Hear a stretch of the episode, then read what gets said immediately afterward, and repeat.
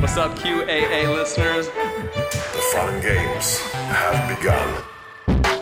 I found a way to connect to the internet. I'm sorry, boy. Welcome, listener, to Premium Chapter one hundred sixty-four of the QAnon Anonymous podcast, the Listener Stories Volume seven episode. As always, we are your hosts, Jake Rokitansky, Julian Field, and Travis View. Hey, everyone. It's your friendly Q A A male guy here to once again share some stories from our beloved listeners about how QAnon is still affecting both their past and present. I'd asked folks to tell us their experiences with pilled friends, families, and coworkers more than a year out from the January sixth insurrection. With COVID numbers falling and more and more states easing their preventative measures, I thought maybe, just maybe, a handful of you would write in with inspiring success stories. Your aunt really turned it around and got back into Xena Warrior Princess. Your coworker had stopped casually using racial slurs. Unfortunately, it is clear I am far too optimistic. And it might be better to just hire the effects company who did the Tupac hologram at Coachella to create a storm hologram so that your coworker will stop trying to convince you that the only reason our stomachs can process pork is because of our reptile D N A.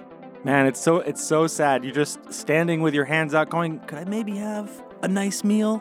A nice healthy meal for once? And people are just throwing cold fried goods at you. They're just bouncing off your head, just fucking onion rings leaving grease stains on your scalp from being pelted with them. Hey. Here, pig. Uh, Here, pig. An apple. Uh, anything. Anything. Nutrition. Uh, a piece of fruit. Not. Uh, not the same thing. Not again. Some clean water. Not the seventh time. No, instead they're coming out with bags from uh, Dylan's candy shop just filled with like twisty worms and sour sour colas. But everything is melted and then reassembled again. Like everything is, is bricked. For this week's episode, I collected news stories. Thank you for sending them in on short notice, by the way. But I also dove deep into the Q A A inbox archives and pulled some stories that had been submitted for past episodes but had yet to be read. The result is a grab bag of your first-hand accounts that stretch from January sixth, twenty twenty-one, all the way up until today. No more football. I'd been working with an electronics distributor based in Macon, Georgia, for five years. After a falling out with my boss, I put in my two weeks' notice. In an effort to keep my knowledge within the company, the higher-ups offered for me to transfer to a different branch rather than leave altogether. I'd wanted to leave Middle Georgia all my life, so the offer was enticing. I wanted to get out of the South. So I picked the furthest branch north that this company had, Walhalla, South Carolina. I moved to Walhalla, South Carolina in October of twenty eighteen. It's a small town in the mountains of South Carolina, about twenty minutes away from Clemson University. It's also where the Vikings uh, go if they fight well. I, d- I did not know about that. I think that's Valhalla. I oh, think right. Maybe you're confusing the V and the W, probably because you're German. um, everyone there was welcoming and nice, and for a year and a half, I was happy enough in this quiet little town.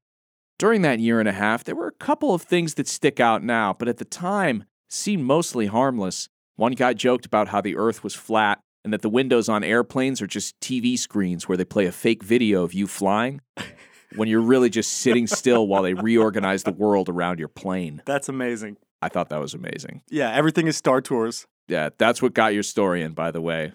Anonymous, right? Whoever wrote this. I don't know if they signed it. That's what that that that was that's what did it. Don't the, tell them that if they find something funny, they're going to get it in, okay? Okay. We can't encourage these But people. That was the moment when I was like, oh, I've never heard that conspiracy before. They reorganize the plane around. That's they amazing. Reorganize the world around you while you sit in like a Star Tours. There's like, actually only one plane. It's like a single ride. And everyone shows up at the airport and gets funneled there. At least I thought it was a joke at the time. A few times I heard people use the N-word, but we were in the mountains in a very conservative area, so it wasn't very surprising. The one thing that really sticks out in my memory was when the new kid, a twenty-two-year-old ex-Marine, asked me if I knew anything about four chan. He said he had, quote, read some interesting stuff on there. Now, I was a four chan lurker back in the late aughts, so I was knowledgeable enough to tell him that he probably shouldn't believe anything he reads on there. Quote, it's mostly just people trolling and trying to mess with each other, I told him. Now I know better than ever what interesting stuff he was reading. When the pandemic hit, the friendly folks that I had been working with became unsurprisingly upset. It's a hoax. This will be over by the end of April. Masks are actually making people sick. I heard it all. The final nail that pilled the entire office was Clemson football being shut down.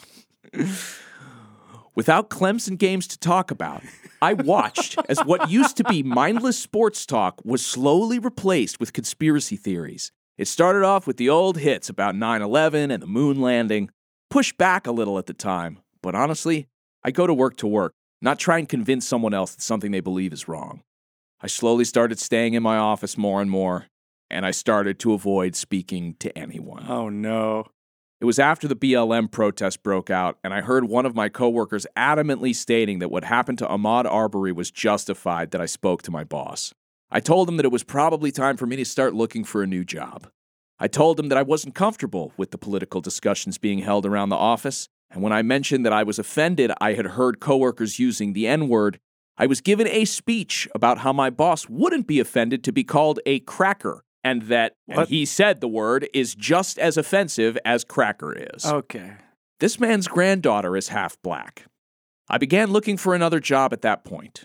Early in the pandemic, jobs weren't as readily available as they are now, so I was left looking for a while. It was during this time that I came in early to do an inventory audit and noticed that the new kid had changed his desktop background to a picture of a capital letter Q with an American flag. Oh. At the time, I was only tangentially aware of QAnon because of the Roseanne news story, but I knew enough to know that these guys were even deeper than I had thought. I was still looking for a job and avoided talking to anyone at the office. I came in, did my duties, and otherwise kept to myself. By the way, the joke's on this person because we hired your coworkers to push you towards this podcast, and, and now look at you. No, this sounds like a fucking nightmare. I mean, work sucks already. So funny. Work is already, like, not that, it's not great. Locked in the office hoping you won't hear the N-word. Yeah. watching sl- watching slowly as all of your coworkers, like, computer desktops, like, change to, like, you know, gallows and, like, Qs and flags and I don't know. It's always good, too, when it's a mar- an ex-Marine, you know? Because I was no longer being social, my boss decided that I must no longer be doing my job. He suspended me for an entire week without pay based on a trumped-up charge that I was on my phone too much. Amazing. The I noticed, irony, I, the irony here that you that this that this person uh, was uh, suspended because they were being too online. Robert, are you okay? You haven't said the N-word all day. I notice. I notice you still have a uh, looks like a.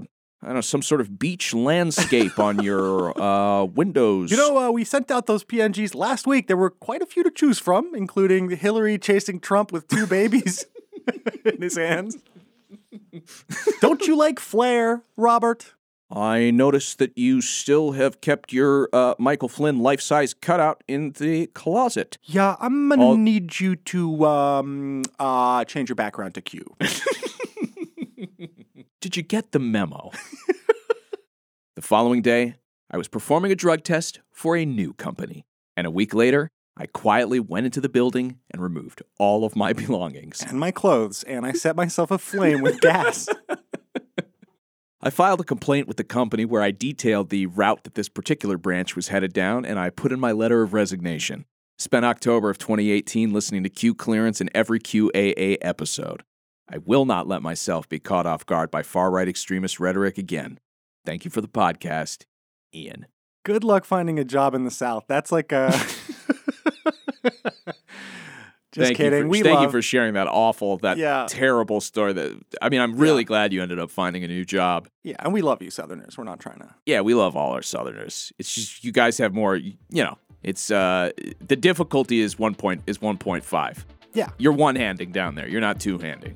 Yeah. And you don't have your you don't have the jumping attack talisman at- equipped. Are they one-handing because they're jacking off? No. Sovereign, Sovereign coworker. I travel for work, so I get to meet a lot of interesting people out there. I just started a job yesterday, and off the bat, I could tell by his comments that one of my coworkers was kind of pilled. He was saying he doesn't need the vaccine, his body will keep him safe. Uh, I also got the slightest hint of sovereign citizen from him. So let's jump to today. We somehow got talking about pork, and he's telling me how there is a parasite in pork that won't activate till it hits the enzymes of a human stomach because our D N A is half human and half reptile. I'm trying to keep a straight face, but this older guy we're working with looks really confused by it.